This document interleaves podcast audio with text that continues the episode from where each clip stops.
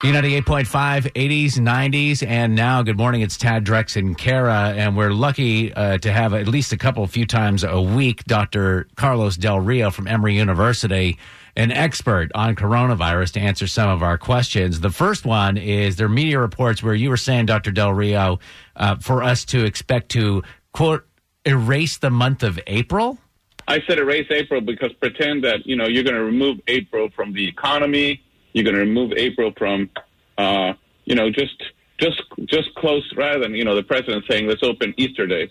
My point is let's not open Easter Day, or maybe we cannot do it uh, here, certainly here in Georgia.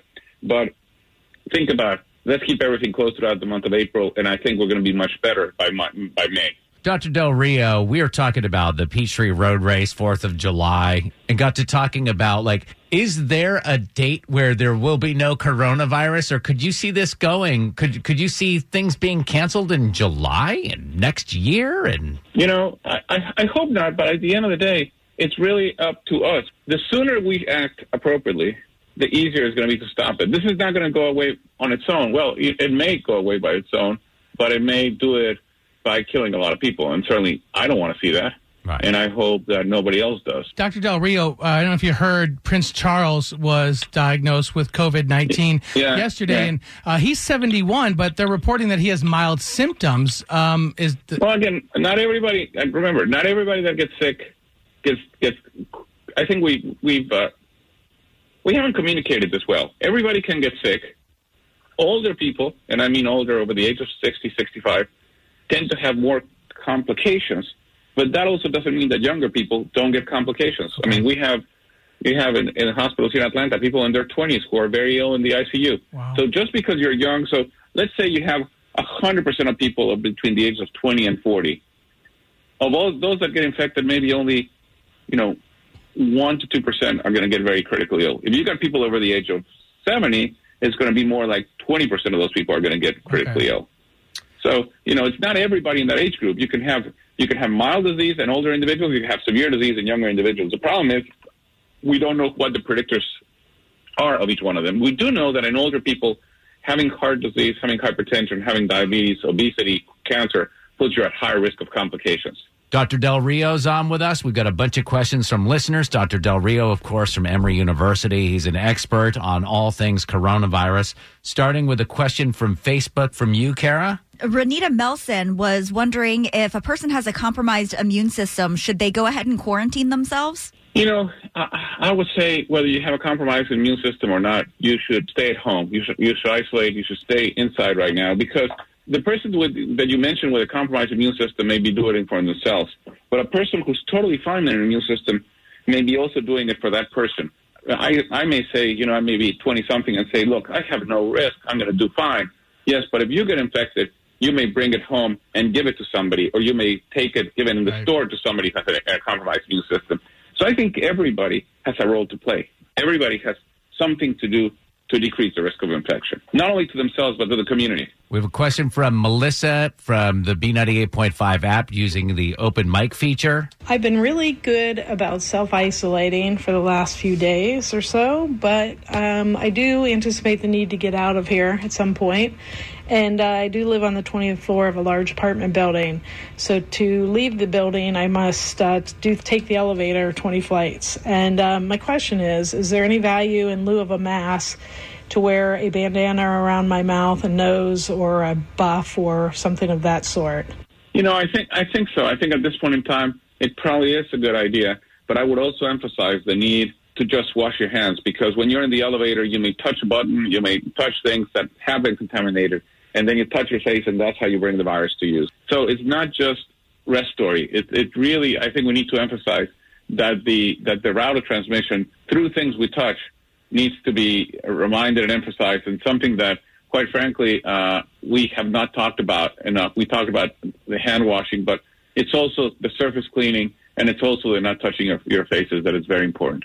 Uh, Dr. Del Rio, um, the, the state of New York has 33,000 confirmed cases, um, and 300 of them have died. Is that, it's tough to ask the question, but is it encouraging from a standpoint of that's only like 1%? Yeah, it is encouraging, and we, we, we expect it's going to be 1%. But if you look, I haven't looked since last night to the data here in Georgia, but here in Georgia, if I recall, we're more in the almost three and a half to four percent, right? Okay. And what what that means to me is only only three things: either the disease is more severe in Georgia because we have more obesity, more hypertension, more chronic disease, more diseases like that in the South.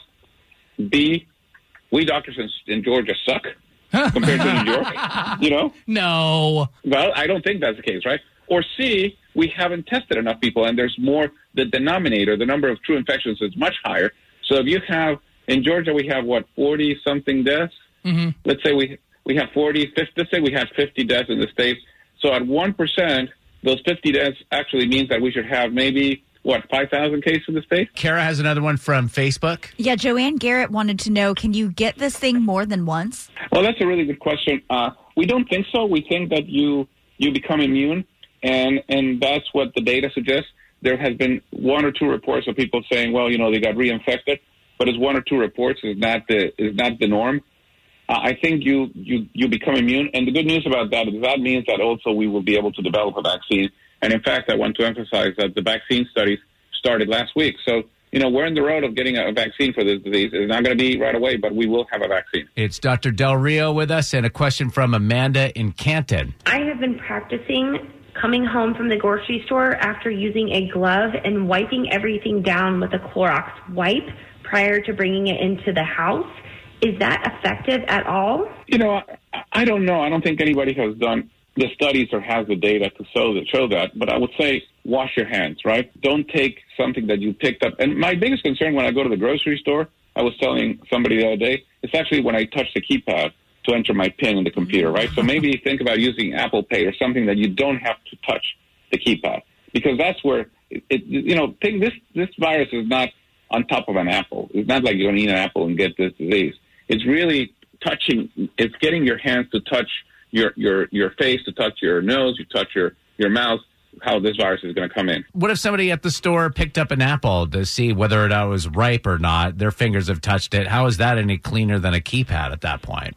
Well, you know, I would say what you do is hopefully you get home and you use soap and water. I, I wouldn't use Clorox to wash the apple, right? I mean, before you eat it, you use soap and water, and I don't think that's any different any different than what I mean, I normally would not pick an apple out of the store and just bite it right away because right. I think there's there's dirt on it. Yeah. I mean, some, of it, uh, some of it is just some of it is just common sense, yeah. right? Sometimes people will soak vegetables or clean vegetables and fruit with white vinegar. Would that do anything with coronavirus? Probably will do. I mean, this virus is pretty sensitive to to to water and soap. It's pretty sensitive to alcohol. It's pretty sensitive to acid. So I think any of those things would probably work just fine. Excellent, as always. Thank you so much. I'm sure we'll have more questions for you next time we talk, but uh, this is an ongoing thing. We really appreciate you coming on with us. Happy to be with you. I know you've been busy. I don't know how you have, have time for science between all these media appearances. Trying to be sure that we're here with you, okay?